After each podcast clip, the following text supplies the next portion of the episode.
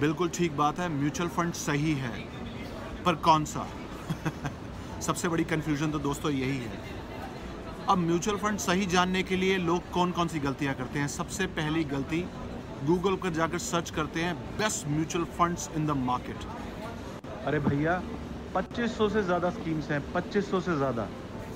इसमें से हम गूगल करते हैं कि best mutual funds in the market अब गूगल एक तो बेस्ट परफॉर्मिंग म्यूचुअल फंड्स दिखाता है बेस्ट परफॉर्मिंग म्यूचुअल फंड्स का मतलब ये नहीं कि अगर उन्होंने पास में अच्छा परफॉर्म किया तो फ्यूचर में भी अच्छा परफॉर्म करेगा। या गूगल दिखाता है, किसी ने अगर ब्लॉग लिखा है तो। क्योंकि गूगल का काम है कीवर्ड्स के बेस पे सर्च दिखाना। तो एक तो ये ज़रिया है हमारा म्यूचुअल फंड्स के बारे में जानने का। दूसरा, हम अपने बैंकर्स के पास जाते हैं। अब बैंकर्स इस मामले में बहुत बड़ी गड़बड़ करते हैं। बैंकर्स आपको हमेशा वही सजेस्ट करेंगे जिसमें उनकी कमीशन ज़्यादा है। उनको अच्छे म्यूचुअल फंड से, अच्छी स्कीम से मतलब नहीं है। तीसरा एजेंट अब एजेंट्स के साथ भी बैंकर्स वाली प्रॉब्लम है। ज़्यादातर एजेंट्स जितने से भी हम मिले हैं मेरे साथ अशमोश जी हैं। से हाय जितने भी हम एजेंट से मिले हैं ज़्यादातर वही स्कीम्स बताते हैं जिनमें उनकी कमीशन ज़्यादा है।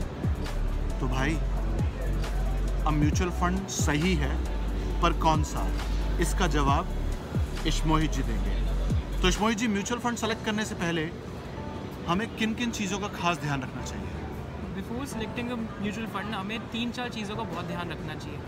पहली चीज़ जो है कि फ़ंड मैनेजर कौन है उस फंड का? अगर उस फंड का फ़ंड मैनेजर बार बार चेंज हो रहा है तो वो एक प्रॉब्लम है, क्योंकि उस फंड की फ़िलासफ़ी बार बार चेंज हो रही है। दूसरी चीज़, उस म्यूचुअल फंड का टर्न ओवर रेशियो कितना है? टर्न ओवर रेशियो माने कि एक साल में पोर्टफोलियो कितनी बार चेंज कर रहे हैं? तो कुछ कुछ म्यूचुअल फंड्स हैं जिनका turn over ratio above hundred percent है। मतलब वो एक साल में अपना पोर्टफोलियो पूरे टाइम चेंज करते जा रहे हैं। तो उसमें कोई फ़ायदा नहीं है। एंड तीसरी चीज़ जो बहुत मैटर करती है म्यूचुअल फंड का साइज़ कितना है? एयूएम कितना है? एसेट अंडर मैनेजमेंट क्योंकि जैसे जैसे म्यूचुअल फंड का साइज़ बढ़ते जाता है, वैसे वैसे उसकी जनरली रिटर्न गिरते जाती है। क्योंकि वो इंडेक्स को फॉलो करने लग जाता है। उसके पास और अपॉर्चुनिटीज़ कम हो जाती है इन्वेस्ट करने की so these three things are the most important while selecting a mutual fund धन्यवाद इश्मोहित जी आपका। इश्मोहित जी, महारथी हैं अपनी रिसर्च में। तो इन्होंने टर्न ओवर की बात करी। इन्होंने एयूएम की भी बात करी एसेट्स अंडर मैनेजमेंट अगर म्यूचुअल फंड बहुत बड़ा हो जाता है या बहुत पॉपुलर हो जाता है तो उसकी रिटर्न कम हो जाती है। ये तो बात पक्की है। प्लस फंड मैनेजर का भी खास ध्यान रखें फंड मैनेजर कौन सा है? कितनी बार वो पोर्टफोलियो अपना चेंज करता है। इसके अलावा और बहुत सारी छोटी छोटी चीज़ें हैं। दोस्तों, जो हम दिन रात रिसर्च करते हैं बीआईआई में।